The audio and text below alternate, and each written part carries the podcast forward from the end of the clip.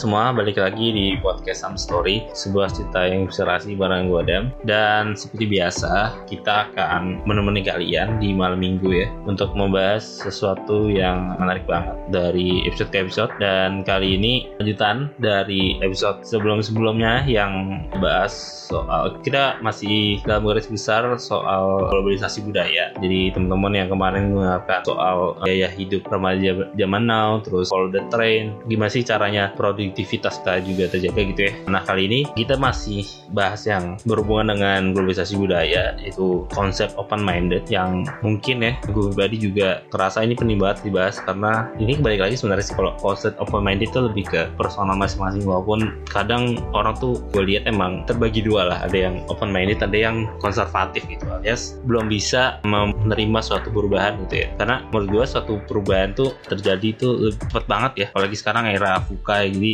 perubahan yang secara cepat secara mendadak secara tiba-tiba dan mendistraktif semuanya gitu ya. Contohnya kayak yang kita rasain sekarang pandemi gitu. Agak ada yang tahu tiba-tiba tuh semua berubah sekolah online semua. Terus ada yang kadang WFA WFO gitu. Terus keluar harus pakai masker terus gitu. Awalnya gue rasa kayak apaan sih gitu. Kayak apaan sih pakai masker? gitu loh. Apa susah? Terus kayak nyusahin aja keluar harus pakai masker gitu. Ganggu gue gitu. Terus pada akhirnya ya gue kira juga ini covid juga dari sebagian orang ya yang mungkin punya teori konspiratif gitu. Ya gue rasa juga awalnya ini ciptaan ya orang-orang yang nyari duit doang dari mungkin dari vaksin dari keuntungan dari penyakit ini juga gitu kan. Gue juga awalnya juga ya apa sih gitu? Masa sih orang bisa nular? Karena sampai detik ini jangan sampai juga sih. Gue belum pernah kena juga gitu. Jadi gue ngerasa belum percaya aja gitu dulu. Terus ya ya berkembangnya gitu ya. Saudara juga udah ada yang kena sampai ya harus pergi gitu ya selama lamanya gitu. Jadi pada akhirnya juga mencoba untuk terbuka dengan segala informasi yang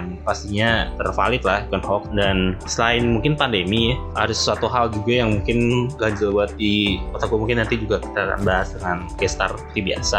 Mungkin yang konservatif bilang ya dosa lah atau ya apalah. Maksudnya yang udah strict banget ya tapi gue sebagai orang yang mencoba open minded kalau misalnya contoh kan banyak yang melarang kan mayoritas kita agamanya muslim gitu ya. Pasti bilang kalau ya kita kan dosa larangan agama ya kan. Harus kan kita nggak boleh sesama jenis gitu kayak terus ya solusinya apa gitu dari mereka gitu ya? Kalau misalkan solusi pesantren ya untuk gue kayaknya susah juga sih mungkin mereka jadi tobat tapi tetap haluannya tetap sama gitu. Tetap sejenis juga gitu ya. Itu pandangan gue sih kalau logika solusinya kalau kayak gitu gue masih mencari juga untuk solusi untuk mereka atau apa gitu ya. Karena gue mencoba untuk open minded itu mungkin beberapa contoh ya untuk sesuatu hal yang banyak orang yang belum bisa open minded atau sebenarnya kenapa sih kita harus menjadi orang yang open minded mungkin kita akan bahas lagi nih lebih lanjut sama gestar kita. Kali ini ada tiga orang cewek-cewek ya dari berbagai background yang berbeda. Langsung aja mungkin kita kenalan. Ada Zizu, Aul dan Marsha. Oke halo teman-teman semua. Apa kabar? Halo. semuanya apa kabar? Setelah dari mana dulu? Mungkin dari Marsha dulu yang paling jauh mungkin ya. Oke, hai. Namaku Marsha. Kesibukanku untuk saat ini aku lagi ngurusin tesis sama disertasi untuk kelarin studi aku di sini. di sini di Dan oh sorry. Prancis di kota Paris lebih tepatnya dan aku kebetulan ketika dikontak untuk bahas tentang open minded aku kayak oh ya kayak memang pas sih buat aku. Karena banyak orang yang masih suka salah kaprah gitu. Dan ya jadi aku di sini. Hai Oke, oke. Kamu ambil jurusan apa sih? Aku ambil studi internasional, lebih tepatnya untuk transnasional dan transbudaya, untuk spesialisasi dunia anglophone, dunia barat Inggris lebih tepatnya. Oke, berat ya. itu Sebenarnya itu ya kayak orang kata bilang kayak bilang berat ya studi internasional kayak dibilang berat sih enggak cuma ya ya bikin beratnya itu karena mungkin apa ya kayak tuntutan orang kali ya bilang kayak iya kalau misalnya orang dari internal international studies harus tahu ini harus tahu ini ya nggak Hmm. semua orang harus tahu itu juga gitu Jadi Iya iya iya benar-benar.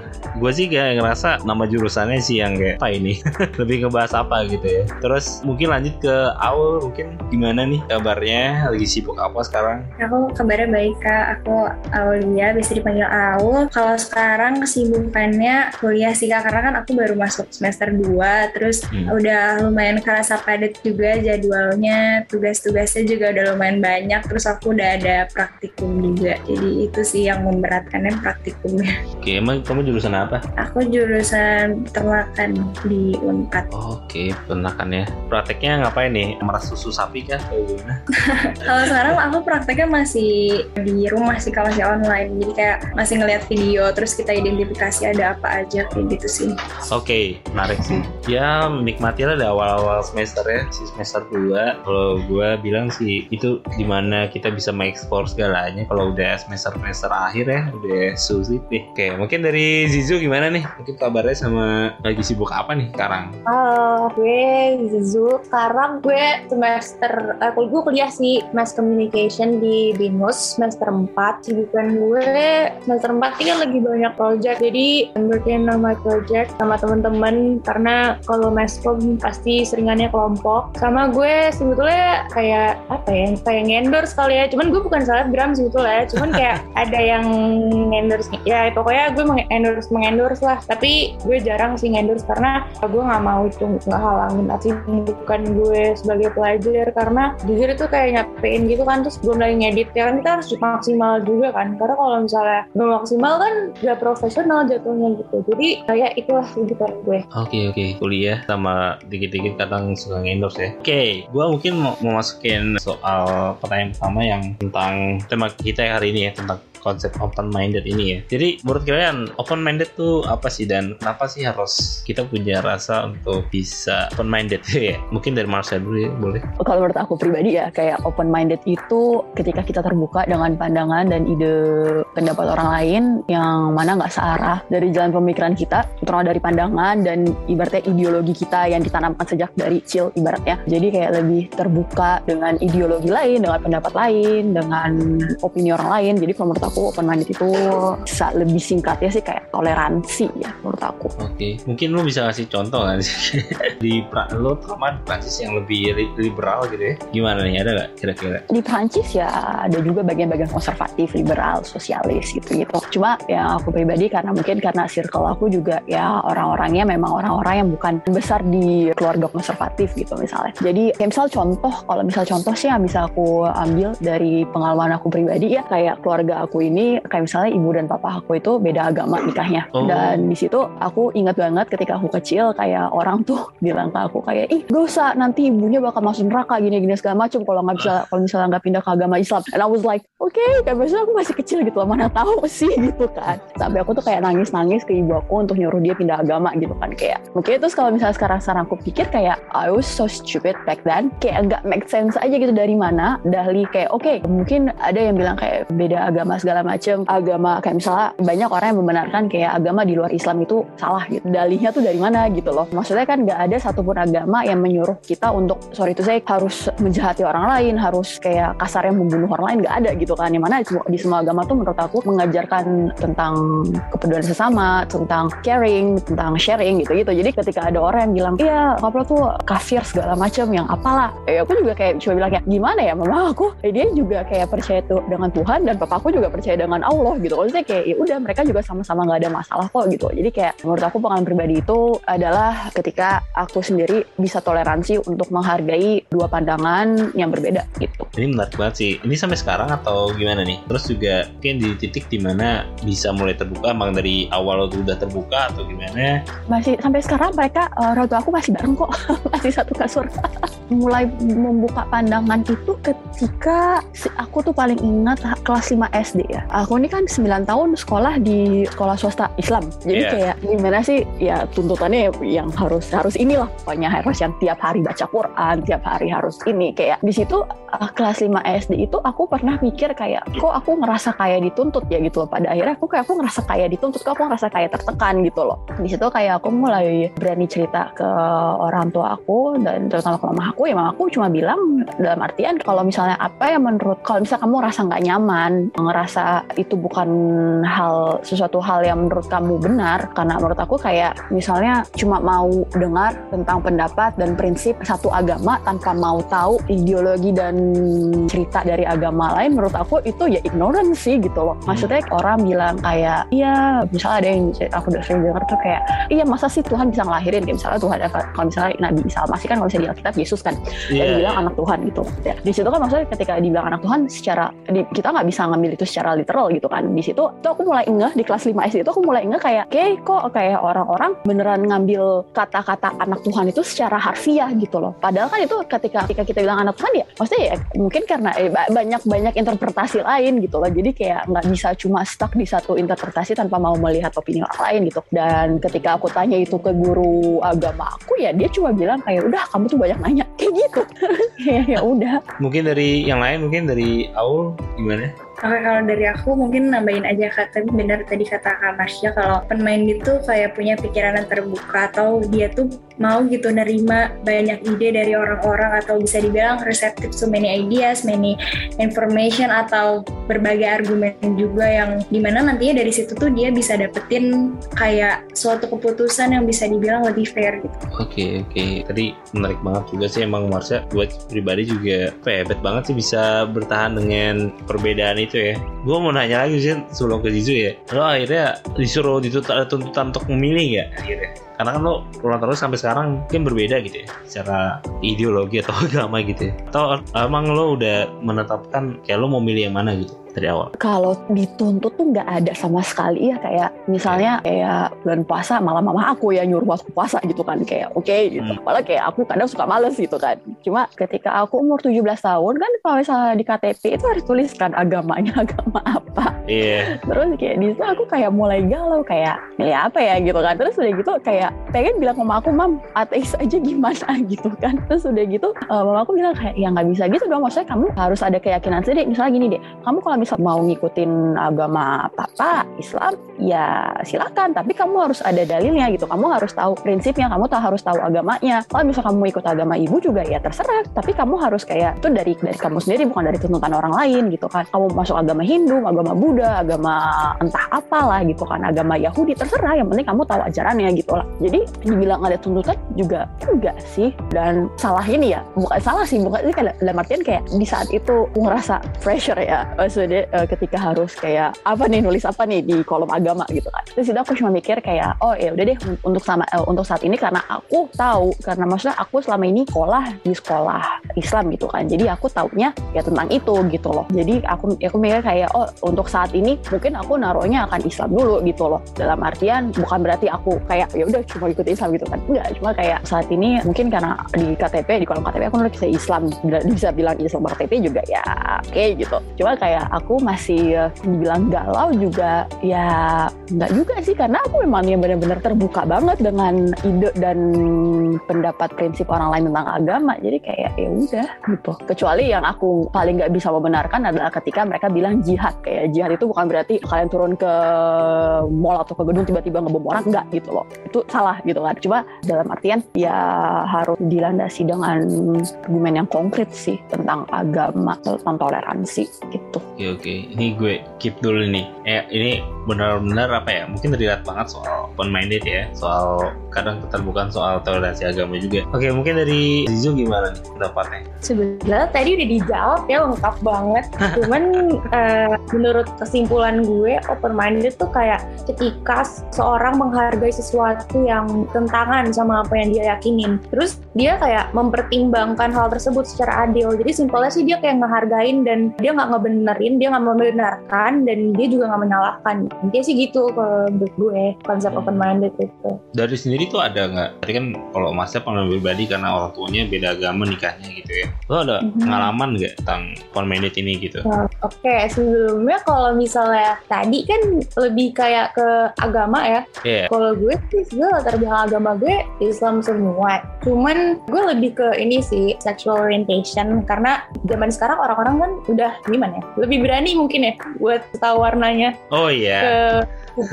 ya dan gue semenjak mungkin dua tahun ke belakang mungkin gue udah mulai menyadari bahwa orang-orang tuh macem-macem banget gitu loh. Di situ gue jadi apa ya belajar open minded dari situ karena kayak gue juga nggak berani untuk kayak menyalahkan dia kayak kenapa sih lo suka sesama jenis atau gimana? Padahal kan lo cantik harusnya banyak dong cowok yang mau sama lo misalnya gitu atau enggak kayak Iya. kenapa sih lo kan ganteng kenapa nggak cewek aja? Cewek kan pasti banyak yang mau sama lo bla bla bla bla.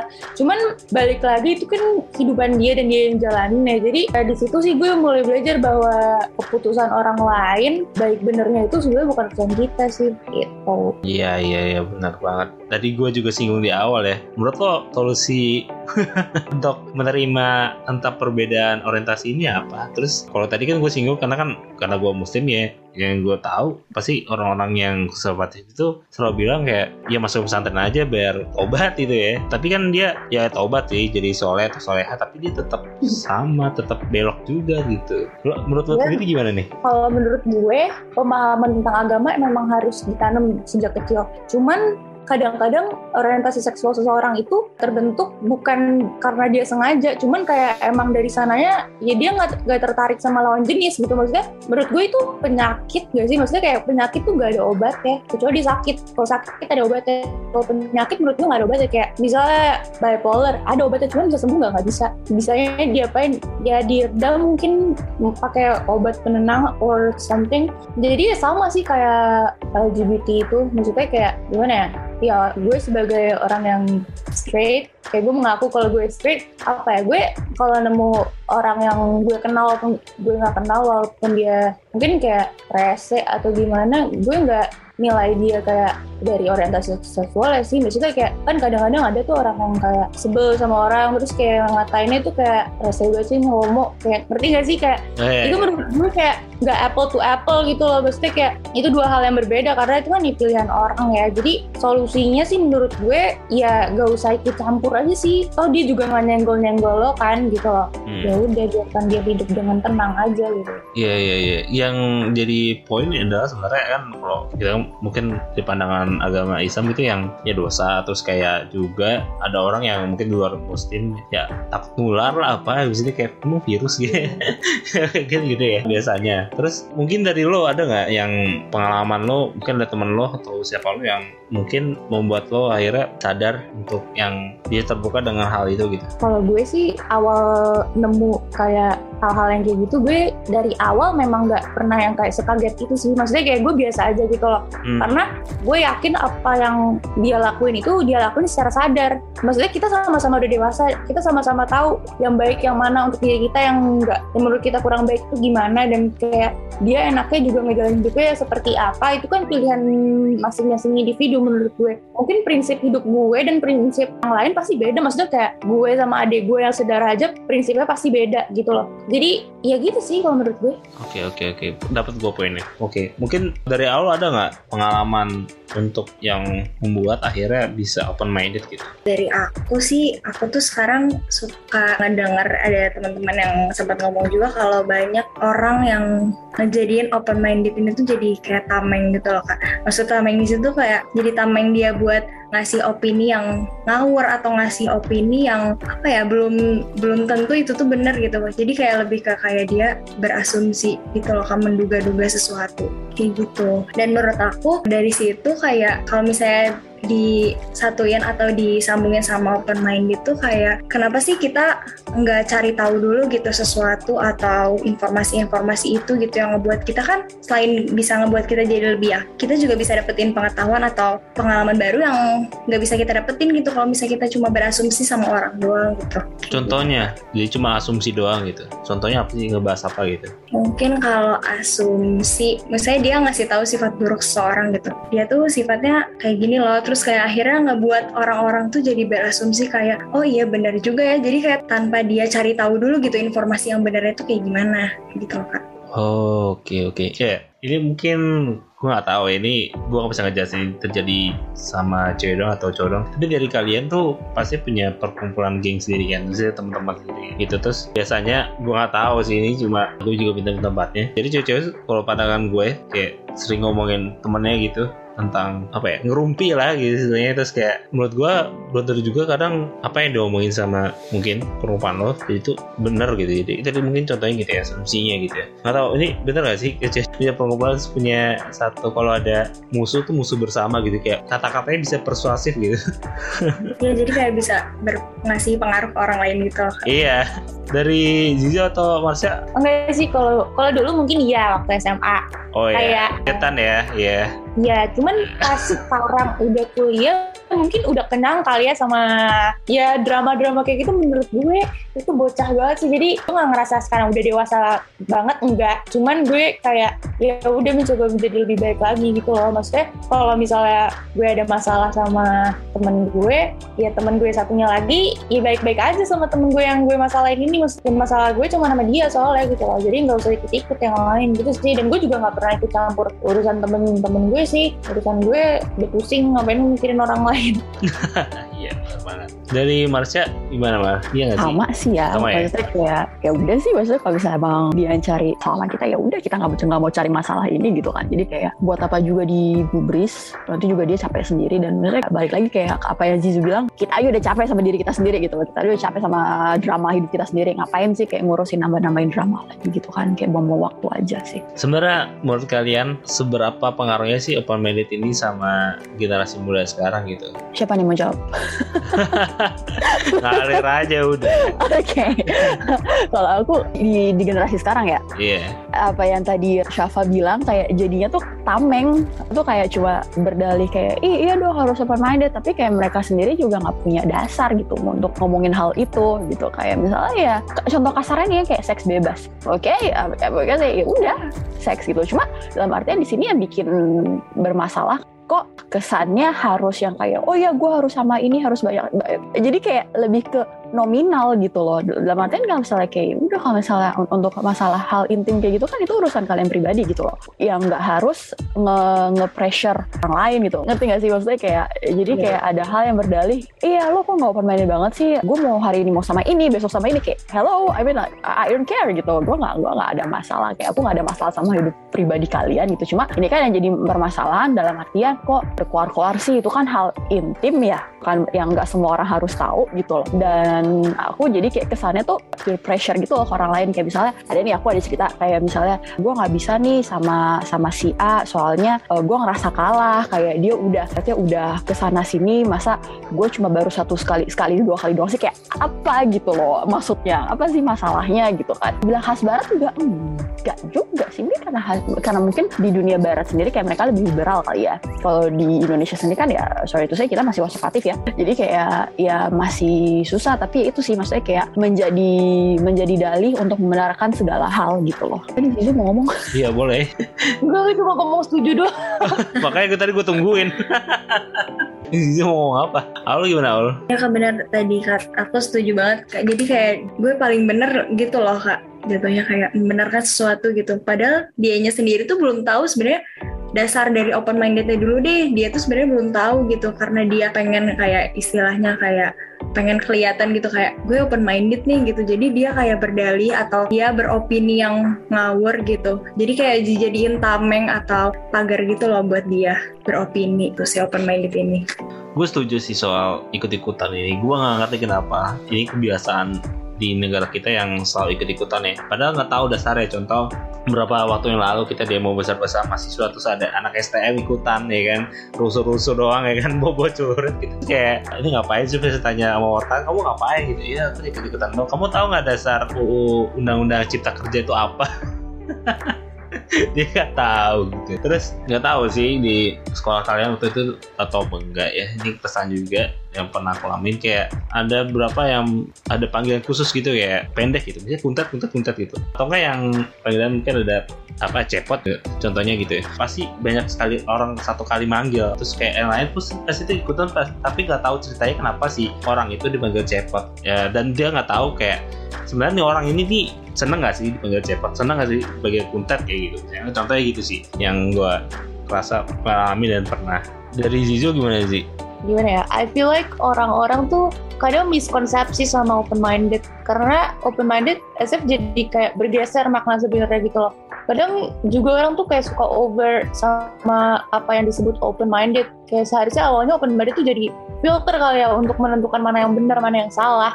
Sekarang ya itu kayak tadi malah jadi dijadiin dalih untuk sebuah pembenaran pada sesuatu yang salah. Dan sadly orang itu tuh kadang mereka tuh tahu kalau itu salah cuman dia tuh kayak sembunyi di balik kata open minded sendiri gitu loh Nah, tapi kalau misalnya Iya. generasi muda ini jadi ya close minded. Nah, itu sebenarnya itu nggak baik atau gimana sebenarnya? menurut gue close minded sih enggak mungkin dia belum aja kali ya kadang orang-orang yang kayak kita nganggap seseorang close minded itu mungkin menjaga juga karena ada beberapa ajaran misalnya di agama Islam kalau kita menganggap keberadaan suatu kaum atau kayak menerima suatu kaum kita bakal dapat dosa jadi orang itu yang mencoba untuk biar nggak dapat dosa kali ya. jadi kayak ya udah dia mengikuti ajaran apa yang dia ketahui dan kayak agama yang dia anut dari kecil gitu Saya gimana yang soal mungkin ya kalau misalnya jadi generasinya ya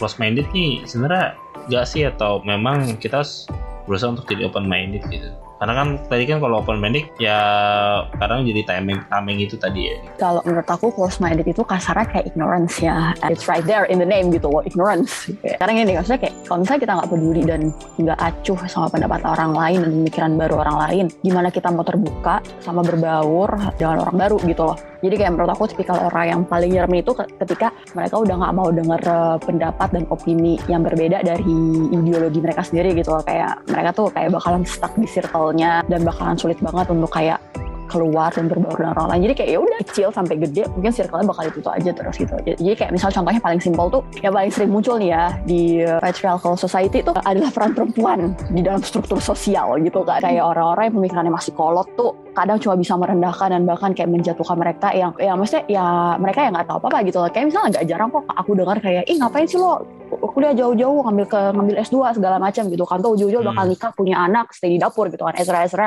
And you know the song. Jadi aku rasa kayak uh, oke gitu. Maksudnya kayak I mean oke mungkin someday I'll get married or something but it doesn't mean that I have to stop there gitu loh. Kayak banyak nih remaja-remaja di Indonesia yang dari zaman dulu sih ya kayaknya yang menurut aku nih pribadi they're so obsessed untuk uh, nikah di bawah umur 25 tahun. Kayak oke gitu. Itu kan kesannya jadi kayak malah peer pressure nggak sih? Kayak semua orang nikah di Insta, di akun Instagramnya nulis di Insta story-nya apa di- terus tiba-tiba kayak jadi kayak ih pengen nikah deh pengen ini. Misalnya kayak peran perempuan tuh lebih dari menjadi seorang apa? Ibu dan istri itu lebih dari itu gitu loh. Jadi banyak kayak orang-orang yang besar di circle uh, close minded itu sangat disayangkannya mereka tuh kayak menurut aku nggak melampaui batasnya mereka gitu. Kayak aku aku kenal kok orang-orang kayak yang maksudnya kayak mereka punya bakat mereka punya skill gitu. Terutama teman eh, bukan teman sih kayak orang yang kenal gitu. Mereka punya skill mereka punya bakat mereka tuh punya kesempatan gitu loh. Tapi karena keluarganya mereka sendiri yang bilang udahlah ngapain sih? gitu loh. Ngapain sih kamu mau belajar tentang astronomi? Ngapain sih kamu tuh mau belajar tentang engineering? gitu kan. Ngapain sih kamu jadi insinyur tuh kalau misalnya ujungnya nanti juga kamu bakal nikah sama kamu ya kok yang bakal ngasih kamu asupan like hell gitu loh. Maksudnya kayak ya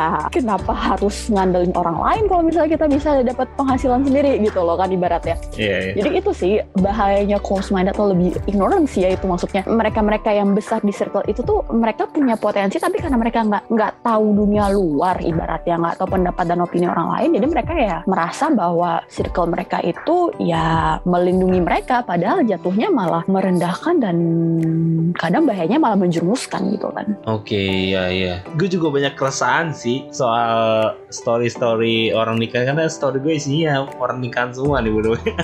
gue kayak ajar nih apa ya dinamai quarter life crisis kah atau gimana sih gitu? Tapi itu yang bikin quarter life crisis itu kan orang lain, maksudnya kita, kita kena Iya. pressure sendiri gitu loh. Mas. Iya, Kayak kadang- crisis kadang sendiri gua- gitu. takutnya gini loh maksudnya soal open mind soal itu ya gue ngerasa gue takut jadi orang yang fear of missing out ketika ya atau tinggalan lah misalnya yang lain udah nikah terus udah ada pekerjaan segala macam udah ibu mapan bahagia sentosa gitu kan gue belum gitu. Jadi bisa jadi pressure juga gitu sebenarnya. Di satu sisi kayak ya pressure ada cuman kepengen yang ngalir aja biar kita tuh ngelakuin hal yang sebenarnya jadi target awal kita kan. Di Indonesia tuh kayak lu, lu kalau misalnya di atas umur 25 tahun belum nikah kayaknya gagal gitu kayak Iya. dari mana gitu prinsipnya kan dapat dari dari mana gitu. Itu sih cuma karena mungkin zaman dulu ya generasi-generasi orang tua kita mereka mungkin nikahnya di umur 22 di bawah 25 gitu. Udah punya rumah di, di sebelum sebelum umur 25 tahun. Kayak dulu harga rumah kagak semahal eh, zaman sekarang gitu loh kan. Maksudnya kayak dan zaman dulu kayak masih apa-apa masih gampang gitu loh. Jadi ya nggak bisa me- mendasarkan umur 25 tuh harus sudah punya semuanya. Ya enggak gitu loh harus eh,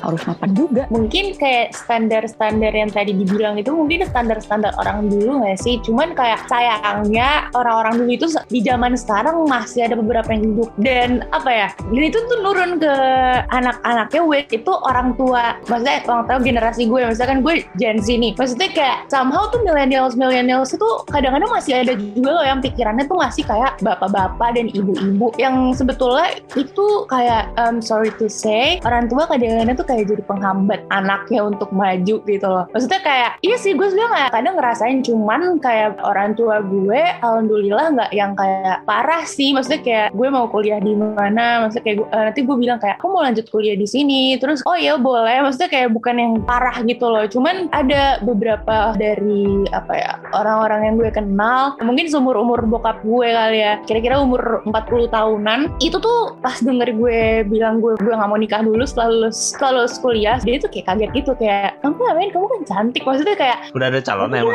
nggak ada. Makanya masih gimana? Dia bilang "Eh, kamu kan cantik. Mendingan pas kuliah ini ya udah cari calonnya lah ntar lu lulus kuliah langsung nikah nggak usah kerja. Ngapain capek-capek gitu yang ada di pikiran gue? Kalau misalnya tujuan hidup lu untuk nikah ngapain harus kuliah gitu loh? Formalitas dong kayak menurut gue walaupun anak itu masih juga kendali orang tua kayak gue 20 tahun masih 19 tahun 19 eh, kayak segala asupan itu dari orang tua gue maksudnya kayak sekolah gue dari orang tua gue makan gue dari orang tua gue. Mereka tuh bisa ngasih kebebasan ke gue untuk memilih apa yang gue mau. Selagi itu masih positif jadi menurut gue ya itu sih kadang-kadang orang tuh suka kayak stres dan jadi kayak gila sendiri gitu loh kadang Hmm. kalau misalnya terlalu mikirin standar-standar orang-orang apalagi orang-orang zaman dulu. Jadi ya buat kalian semua yang merasa kayak gitu ya semangat aja sih. Kalau misalnya yang kayak gue yang dibebasin sama orang tuanya jalan hidupnya kayak ya congrats. Gitu sih. Kalau gue sih bukannya tutor untuk nikah sih, sebenarnya lebih ke untuk bisa jadi mapan sih sebenarnya. Karena ya laki-laki terus nah, anak pertama ya, apalagi kan di panutan adik-adik gitu. Jadi ya pressure juga sebenarnya di situ sebenarnya. Benar banget tadi gue setuju. Buat apa lo kuliah tapi cewek karena banyak banget teman-teman cewek gue yang udah nikah ya, teman-teman gue yang cewek maksudnya. teman-teman gue yang cewek ini udah nikah umur em, 19 20 terutama yang mungkin rasnya Arab ya sering banget tuh ya nikah muda gitu Dan itu kayak Arab-Arab zaman dulu sih Soalnya gue keturunan Arab Cuman nggak yang kayak gitu sih Maksudnya kayak Hmm. Biasanya kan orang Arab tuh harus kayak nikah sama Arab gitu kan Iya, diturunin atau nggak nikah sama kayak sekeluarga sendiri gitu maksudnya kayak mungkin gue mau benerin omongan kakak tadi ya maksudnya kayak Iya. nggak semua Arab di Indo itu kayak gitu gitu loh mungkin tuh cuman mungkin sebagian besar cuman iya, tidak semua kayak gitu iya benar. Gue ngajak untuk semuanya, cuman bagian besar memang teman-teman gue yang cewek ya, terutama Arab tuh nikahnya muda. gitu. Sedangkan cowoknya itu yang udah mapan gitu, udah umur mungkin 24, 25, maksudnya beda berapa tahun di atas dia gitu yang udah mapan cowoknya. Karena juga gue juga tanya gitu, beberapa temen gue yang Arab memang yang cewek itu lebih strict untuk yang tadi lo bilang harus nikah sesama Arab. Nggak tahu nggak semuanya mungkin ada yang boleh juga dengan non Arab ya untuk ceweknya. Terus tapi kalau cowok tuh lebih yang bebas. Makanya banyak banget yang gue lihat orang-orang cowok Arab tuh ceweknya banyak yang nggak Arab gitu sih sebenarnya. Awal tuh gimana awal kira-kira? Kalau bahas tentang yang tadi ya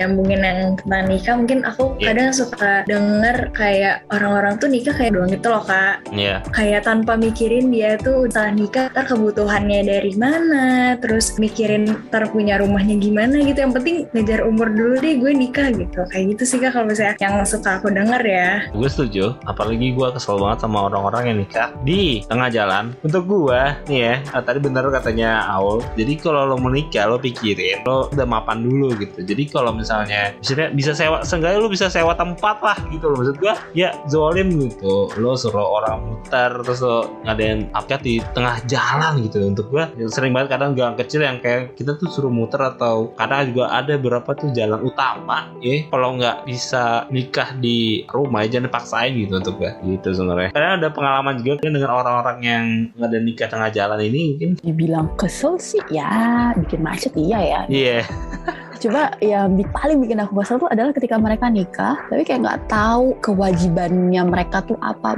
Maksudnya kayak, oke, kalau misalnya dia, kayak misalnya aku misalnya agama kan kayak nikah, oke harus kayak berkeluarga, punya anak segala macam punya keturunan. Cuma kan kalau misalnya di sipilnya nih ya, harus bayar pajak, harus ini, harus ada kayak misalnya harus udah ada asuransi, maksudnya asuransi jiwa atau segala macam. Kayak enggaknya ya kita harus tahu basisnya gitu loh. Saya kayak 99% sure they don't even know how to pay their taxes. Jadi kayak banyak orang yang maksudnya mereka tuh nikah, tapi ujung-ujungnya kayak sorry itu saya kayak tinggal sama orang tuanya. They don't even have their private space gitu loh. Yes. Jadi kayak kasihan gitu loh. Malah kasihan banget. Jadi kayak pressure sana sini. Terus yang pertama udah harus ngidupin diri dan ibaratnya suami atau istrinya gitu kan. Ditambah kalau misalnya punya anak harus ngidupin anaknya juga gitu kan. Maksudnya kan kasihan gitu loh. Dan kasihan anaknya juga di masa mendatangnya gitu loh. Kayak anaknya nggak milih untuk dilahirin atau enggak gitu kan. Kan kita yang ngurus. Kita kan yang kontrol gitu kan. Anak tuh kita siap punya anak atau enggak. Itu kan kita yang kontrol bukan anak gitu kan. Jadi kayak ya nggak bisa dong. Kita belum mapan kok. Sorry itu saya udah berani punya anak kan kasihan. Balik lagi gitu loh. Iya sih, I feel like kayak banyak banget anak-anak yang seumuran gue terus nikah and they're proud of it. Kayak bener-bener kayak bangga banget. Tapi masih tinggal, ya masih tinggal di rumah orang tua. Even mereka kayak ngomong, orang tua gue nggak apa-apa kok kalau masih tinggal bareng. Even suaminya pun nggak kerja. Dan mereka tuh, maaf, mereka tuh kayak gue ngerasa mereka nggak bisa ngerawat anaknya dengan bener. Maksudnya kayak mendidik anaknya dengan bener aja tuh kayak enggak. Maksudnya kayak bayangin dong maksudnya anak satu tahun yang harusnya dia belajar kayak apa sih sensory play or something gue juga belum tahu. Mereka dikasih gadget gadget gadget gadget gadget. Ujung-ujungnya apa? Speech delay or I don't know gangguan-gangguan yang kayak seharusnya kalau sebagai orang tua ngerawatnya bener gak akan terjadi. Cuman gara-gara kelalaian lo karena ketidaksiapan lo anak lo jadi korbannya. Padahal dia gak salah apa-apa. Even ya yang kayak tadi Kak Marcel bilang anak itu kan lo yang buat lo yang mau gitu. Harusnya lo bertanggung jawab atas itu dari jadi janin sampai dia meninggal kalau dia meninggal duluan kayak you know itu tanggung jawab orang tua gitu loh untuk segalanya gitu alright alright alright nih lama-lama kalau bahas soal nikah pendidik anak lama-lama kita jadi bahas soal parenting nih ya jadi Tapi disclaimer ya, ini bukan berarti kita ngejudge orang-orang yang nikah muda gitu. Iya, Nggak iya. sama sekali. Iya, iya. Enggak. Ya cuman apa ya? Cuma open ini supaya kontennya soal itu sih sebenarnya. So, gimana sih mungkin tantangan ke depan untuk open minded ini dan mungkin saran buat teman-teman yang tadi belum bisa terbuka atau menerima hal baru gitu. Jadi kalau benar atau salahnya being open mind itu subjektif ya. Kayak yang menurut aku benar belum tentu malah nanti dicaci maki sama orang lain dan sebaliknya gitu kan. Tapi kalau misalnya menurut aku pribadi sih memang tipikal yang open minded itu adalah orang yang kita appreciate dengan segala macam pendapat dan pemikiran sih ya selama ada dasar yang konkret dan argumen yang jelas gitu. Kayak balik lagi ini mungkin bakal jadi perdebatan gitu ya. Cuma kayak menurut aku there's nothing wrong for with being gay or lesbian or transgender or straight or whatever kayak selama mereka masih paham gitu loh. Dan tahu apa yang mereka mau bukan karena sekedar dari peer pressure atau gaya-gayaan. Dan nggak ada salahnya juga untuk seseorang pindah agama dan memiliki keyakinan dengan keluarganya sendiri selama si individu ini. Pindah bukan karena paksaan atau tuntutan atau berniat sementara untuk cari aman. Dan yang paling aku sayangkan tuh kayak misalnya untuk cowok nih mungkin karena mereka terlalu dikekang untuk menjadi orang yang kuat gitu kan. Kayak oh harus bisa ngelindungin perempuan ini lah bla bla bla bla bla jadi mereka kalau bisa sedih nggak bisa nangis nggak bisa cerita nggak bisa curhat gitu kan. Maksudnya kayak they are humans gitu loh. Jadi kayak mm, nggak ada yang salah. Cowok nangis tuh nggak ada yang salah. Cowok sharing tuh nggak ada yang salah gitu loh. Jadi kayak menurut aku ya menjadi sosok yang open minded itu bukan berarti menjadi orang yang sok tahu yang bukan berarti karena kita cuma baca satu dua hal artikel yang entah nggak jelas dari mana tiba-tiba kita jadi kayak oh gue paling open minded nih gue paling tahu segalanya. Kayak enggak gitu loh. Jadi emang harus bener-bener ya tahu dasarnya sih gitu. Zizu. gue lanjutin aja kali yang tadi mesti kayak gimana ya? Somehow gue tuh ngerasa orang tuh apa ya? Ya itu suka salah kaprah sama konsep open minded kayak mereka tuh mikir kalau open minded tuh pemikiran yang selalu menerima hal-hal no filter. Kayak jatuhnya membenarkan yang salah. Cuman kan sebenarnya nggak kayak gitu. Maksudnya kayak gimana ya? Kayak contohnya yang gak jauh-jauh dari gue maksudnya kehidupan anak-anak Jakarta seumuran gue. Party-party yang ada di Jakarta sekarang itu kayaknya sih udah berubah dibanding dulu. Mas gaya party anak sekarang tuh udah kacau banget menurut gue. Maksudnya kayak tuh biasa gue gue bukan bagian dari mereka. Cuman kayak uh, gue deket sama mereka sama orang-orang yang melakukan itu. Maksudnya gimana? Anak-anak zaman sekarang itu kalau party itu kayak udah menjurus-jurus ke free sex gitu loh. Maksudnya kayak udah barat banget gitu loh. Cuman beberapa orang yang ya kayak tadi yang salah kaprah sama konsep open minded mereka tuh malah kayak ya udahlah tuh jadi harus open minded jadi orang. Maksudnya itu kan keputusan dia. Cuman menurut gue gue gak setuju sama pernyataan itu karena dia gue percaya sama pepatah kali ya yang di mana bumi dipijak di situ langit dijunjung maksudnya kayak lu ada di Indonesia yang negara yang mengakui enam agama. Maksudnya negara beragama bukan kayak Amerika. Maksudnya kayak Amerika bebas gitu loh. Nggak ada unsur-unsur keagamaan. Maksudnya kalau di Indonesia kan maksudnya kayak ya, negara beragama. Jadi norma-norma agama norma-norma adat tuh ada banget di Indonesia. Dan itu berlaku. Sampai sekarang masih berlaku. Jadi menurut gue kalau menanggapi hal-hal yang kayak gaya party anak zaman sekarang yang udah kacau itu walaupun memang itu keputusan dia dan dilakukan secara sama-sama mau. Menurut gue itu udah salah sih karena itu nggak sesuai sama norma yang berlaku di masyarakat gitu loh. Itu sih menurut gue. Iya, iya, iya, gue setuju, setuju. Baik lagi ya, jangan sampai salah konsepsi tentang konsep open minded ini sih sebenarnya. Dari awal gimana? aku lebih ke mau nyimpulin aja ya kak. Jadi ya sekarang tuh emang banyak masih banyak gitu orang yang salah kaprah tentang open minded. Kayak oke gitu orang yang open minded itu dia mau nerima ide-ide atau pendapat orang lain. Kayak dia mau receptive to many ideas. Tapi bukan berarti orang yang open minded itu harus selalu setuju gitu sama ide atau gagasan itu yang di mana pasti kan kita pertimbangin dulu kita filter dulu mana nih kira-kira yang sisi baiknya dan mana sih gitu sisi buruknya gitu. Jadi bukan berarti kita open mind itu kita bisa nerima segala sesuatu kayak atau bisa dibilang kayak iya iya aja tuh bukan kayak gitu gitu maksudnya. Oke, ya ini episode yang menarik banget untuk didiskusikan banget ya hari ini. Harusnya banget. Tadi kita udah ngebahas soal banyak dari mulai mungkin sebenarnya konsep open mind itu apa terus kayak gimana sih generasi muda ini untuk menghadapi tentang konsep open minded ini? Dan harusnya gimana sih jadi kita sebagai generasi muda Gen Z terus ada generasi alpha yang akan datang gitu ya yang mungkin akan bertumbuh jadi orang yang dewasa gitu ya. Sekali lagi gue mungkin bisa simpulin ya balik lagi kalau misalnya lo mau punya pemikiran yang open minded harus bisa untuk pelajaran lagi open minded tuh sebenarnya seperti apa dan lo juga jangan tadi jangan sebagai tameng lo bisa ngelakuin segalanya.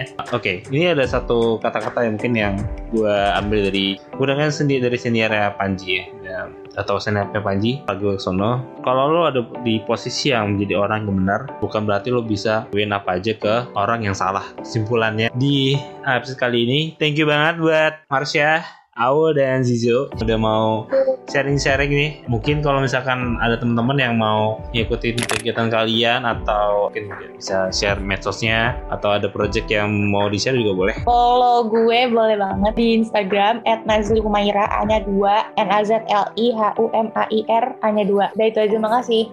Oke, kalau misalnya ada pertanyaan atau kalau misalnya mau kontak atau apa, bisa di DM Instagram sih di @marshoset underscore at m a r t h a u s s u t t u underscore. Kayak lomba mengeja ya. Iya. Mungkin ada project yang bisa di-share juga boleh.